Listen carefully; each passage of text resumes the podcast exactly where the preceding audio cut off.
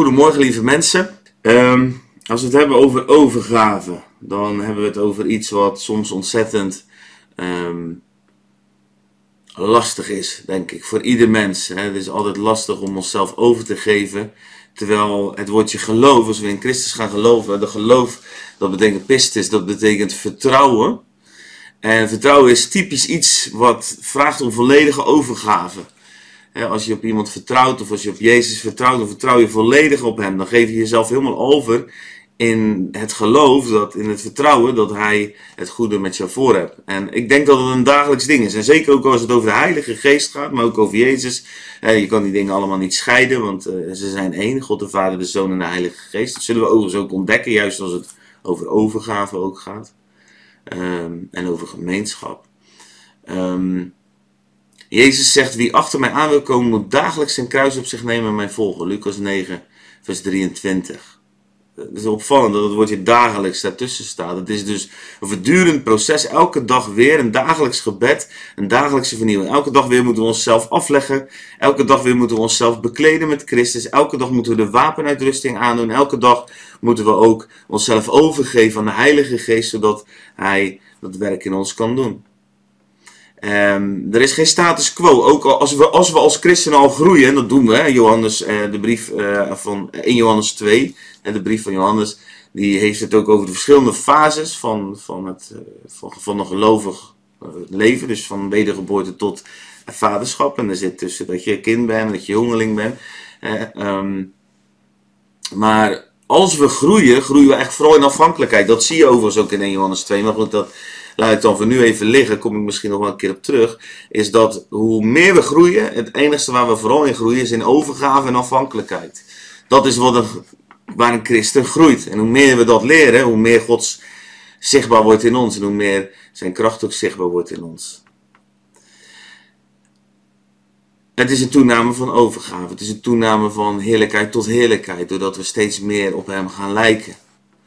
Hoe kan je nou leren om jezelf over te geven? Want ik geloof dat dat iets is waar je ook heel bewust voor kan kiezen. Waar je stappen in kan nemen, zodat je dat meer en meer kan leren. Dat is ook de ervaring in mijn eigen leven, dat dat zo werkt. Ik denk allereerst dat je moet accepteren dat je geen controle kunt hebben. Hè? Dat is, uh, denk ik, um, controle is een illusie. En Michelle heeft uh, in haar getuigenis, wat we ook online hebben staan, ik zal dat over de Heilige Geest, over controle. Als het goed is krijg je een i'tje in beeld. Mocht je dat nog niet gezien hebben, kan je dat ook nog even nakijken straks. Uh, het filmpje van uh, over controle. En um, je moet accepteren dat je geen controle kunt hebben. Controle is een illusie. Uh, de enige controle die wij hebben is eigenlijk overgave. Want als wij het ons overgeven in geloof aan degene die zegt: ik, Mij is gegeven alle macht in de hemel en op aarde. Dan is dat natuurlijk de ultieme controle, zou je kunnen zeggen dus dan zou dat eigenlijk juist uh, je die rust en die vrede moeten geven dat je uh, je eigen controle los kan laten. Op, op Hem, op Jezus is ons geloof en hoop gebouwd. Dus je moet je controle moet je loslaten. Je moet accepteren dat, je, dat jij het leven en alles wat er gebeurt niet kan onder controle kan hebben. En dat je daar dus eigenlijk God al bij nodig hebt om daarin een weg te vinden en hem in al je wegen te kennen, zodat hij je pad recht kan maken. Laat de troosten komen in je pijn. We hebben best wel wat filmpjes daar ook over gehad inmiddels, maar het is zo belangrijk. Want als je angst, weerstand hebt, als je. Je kan weerstand en angst hebben, bijvoorbeeld tegen kracht of tegen liefde. Als je. Um, ik in mijn eigen leven uh, bijvoorbeeld met een misbruikverleden heb te maken heb gehad in mijn jeugd. Um, dan of manipulatie, pijn, afwijzing, al dat soort dingen. Die creëren natuurlijk een patroon waardoor ook liefde uh, of kracht soms ontzettende weerstand op kan roepen, omdat dat in het negatieve geassocieerd wordt in jouw uh, onderbewustzijn. En als er natuurlijk trauma's geweest zijn in je leven, dan. Uh, kijk, ik weet nog dat de pure liefde, dat is niet iets wat je zomaar kan ontvangen. Omdat er in deze wereld eigenlijk nauwelijks pure liefde is. Dus liefde die je hebt ervaren is vaak met allerlei bijbedoelingen geweest of manipulatief geweest. En het is geen echte liefde geweest. En dan komt God met zijn agape liefde. Dan komt de Heilige Geest met een liefde die zo puur is dat, dat, dat, dat, dat, dat als, je, als je leest, dat het bijna vuurwerk is. En, en die puurheid, die kan gewoon bijna pijn doen. Die kan echt pijn doen. Um, Ga niet vechten tegen emoties. Dus accepteer dat je geen controle kan hebben. Nodig de troost uit de Heilige Geest in je pijn, zodat er heling plaats kan vinden. Ga daarbij dus ook niet vechten tegen alle emoties die daarbij vrijkomen. we hebben het al gehad over lachen, we hebben het gehad over huilen. En dus dat is, uh, zijn ook filmpjes van, dus die kan je altijd nakijken. Maar ga daar niet lopen vechten, geef ruimte aan, zodat die helende kracht van emoties ook zijn helende werk kan doen met de Heilige Geest. Want die geven de troost en de ruimte. En vernieuw je denken, of beter gezegd nog, laat je denken gevangen nemen door Christus. Hè? Er is een prachtige tekst in de Bijbel, 2 Korinthe 10, vers 5. Daar staat, wij breken valse redeneringen af en elke hoogte die zich verheft tegen de kennis van God. En we nemen elke gedachte gevangen om die te brengen tot gehoorzaamheid aan Christus. Dus we breken valse redeneringen af, elke hoogte, elke schans, die breken we af, valse redeneringen. Want die verheffen zich tegen de kennis van God. Het kennen van God zou je ook kunnen vertalen. Want daar gaat het over. Kennis van God is hem kennis, relationele kennis. En we nemen elke gedachte gevangen. Dus elke gedachte gevangen om die te brengen tot gehoorzaamheid aan Christus. Dus we brengen elke gedachte die we hebben. Eh, eh, we, we, kunnen ons niet veroorloven om een gedachte te hebben die Christus niet heeft over ons. En we moeten elke gedachte moeten we onder zijn heerschappij brengen. En zo vernieuwen we ons denken. Dus dan laten we de controle los. We accepteren dat we helemaal geen controle kunnen hebben. Hoezeer we die illusie misschien ook geloven. We laten de troosten komen in onze pijn. Geven emoties daarbij de ruimte om een helend werk te doen. Met de troosten, de Heilige Geest. En we, brengen de gedachten die hem weerstaan en de gedachten die hem bedroeven, die nemen we gevangen, want die brengen we aan, in gehoorzaamheid aan Christus. En Christus vinden we ook weer in zijn woord. Dus je zou kunnen zeggen, en we moeten het woord ook gewoon toepassen in ons denken. Ons denken moet vernieuwd worden. Hè? Bekering, vernieuwen van denken. Het woordje metanoia, dat betekent ga anders denken. Bekeert u, bekeert u, ga anders denken, ga anders denken. Dat is denk ik heel belangrijk, ook als het gaat om het ontvangen van meer van de Heilige Geest. En vandaag hebben we het over overgave. En dus het leidt tot overgave, tot vertrouwen als we dit soort uh, stappen nemen. Ik schreef toen ik uh, in mijn voorbereiding schreef tussen de regels door dit. Overgave is als open handen. Overgave is als een open vraag die geen antwoord hoeft. Heer, leidt u deze dans? Ik probeer te volgen, ik probeer te luisteren, ik probeer te geven. Ik probeer te ontmoeten, ik probeer te leven. Want als ik leer om te dansen aan u doorboorde zij, alleen dan word ik eindelijk mij.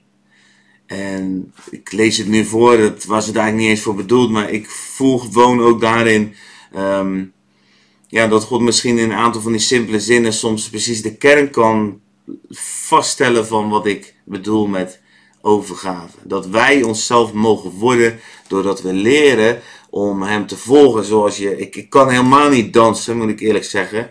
En hoewel ik heel vreugdevol kan zijn voor de Heer, maar um, ja, ik ben meer type dance like David. Dus uh, dat zegt ook wat. Als je de Bijbel kent, dan uh, geeft dat waarschijnlijk ook gelijk uh, wat voor associaties. Want David die was zo blij dat hij in zijn onderkleed ging dansen. Maar um, dat is meer mijn stijl, zeg maar. Ik ben niet van de stijldansen, maar als je dat wel eens ziet, als mensen dat, of, of daar wel eens naar kijken of iets gezien hebt, dan zie je natuurlijk dat daar iemand is die leidt en iemand is die volgt. En dat dat natuurlijk heel belangrijk is hoe die partners op elkaar afgestemd zijn, anders zou je op elkaar stenen gaan trappen en over elkaar struikelen. Nou, overgave is eigenlijk dat, dat jij je handen in Jezus legt en dat Hij met jou mag dansen door het leven heen, eh, door alle situaties heen, door dingen die we soms niet begrijpen. En dat we voortdurend maar gewoon uh, ik zou bijna zeggen, zo onze hoofd op zijn borst leggen en onze armen om hem heen slaan en dat we ons laten leiden. En soms gewoon heel even onze ogen dicht kunnen doen als we het even niet meer zien zitten of als we in omstandigheden zijn waar we het niet meer weten. Dan mogen we onze controle afgeven aan hem en weten dat hij de dans leidt en dat hij in controle is. En dat is wat de Heilige Geest ook wil doen. Dat is hoe de Heilige Geest ons wil leiden en wil brengen in onze bestemming. Morgen gaat het over de gemeenschap met de Heilige Geest. Nou ja, sorry, nee, uh, vandaag, want ik heb deze filmpjes dus opnieuw moeten maken. En als het gaat over de gemeenschap met de Heilige Geest, dat begint met dit, begint met overgave.